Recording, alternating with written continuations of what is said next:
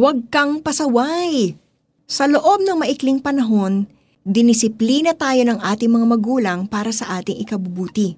Gayon din naman, itinutuwid tayo ng Diyos sa ikabubuti natin upang tayo'y maging banal tulad niya.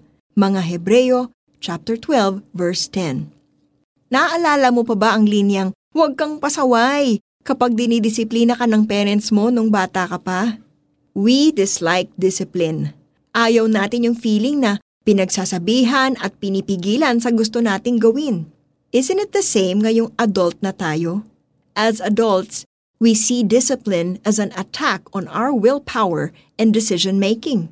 Sometimes, we become stubborn kapag kinokorek tayo. Or we feel frustrated dahil feeling natin we failed. That's why we need to be under discipline. Pero iba ang pananaw ni God about discipline. Para kay God, discipline is necessary sa buhay ng tao.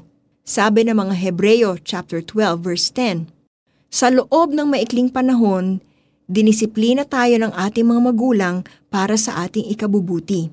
Gayon din naman, itinutuwid tayo ng Diyos sa ikabubuti natin upang tayo'y maging banal tulad niya. Hindi ito pagparusa, kundi isang training to do what is right. God disciplines us because He wants us to live a fruitful life. Through discipline, which is a process, dinedevelop ni God ang character natin at pinapamungan niya sa atin ang nine fruit of the Spirit, love, joy, peace, patience, kindness, goodness, faithfulness, gentleness, and self-control from Galatians chapter 5 verses 22 to 23. It is God's will na imold and i-refine tayo into the likeness of His Son Jesus dahil mahal niya tayo at pinili niya tayo. God loves us too much to leave us the same way we are today, kaya dinidisiplina niya tayo with grace and wisdom. In the end, God's discipline will turn out for our own good and success. Magdasal tayo. Lord, salamat sa inyong patience, forgiveness, and grace that serve as a reminder that in you may pag-asang maituwid ang mga pagkakamali ko. Patuloy niyo po akong samahan at iturin niyo sa akin ang tamang daan. In Jesus' name, Amen.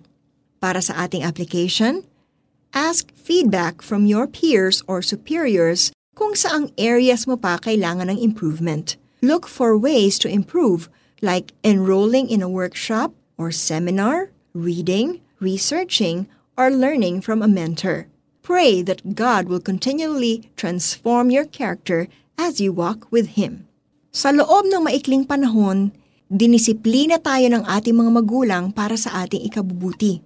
Gayon din naman, itinutuwid tayo ng Diyos sa ikabubuti natin upang tayo'y maging banal tulad niya.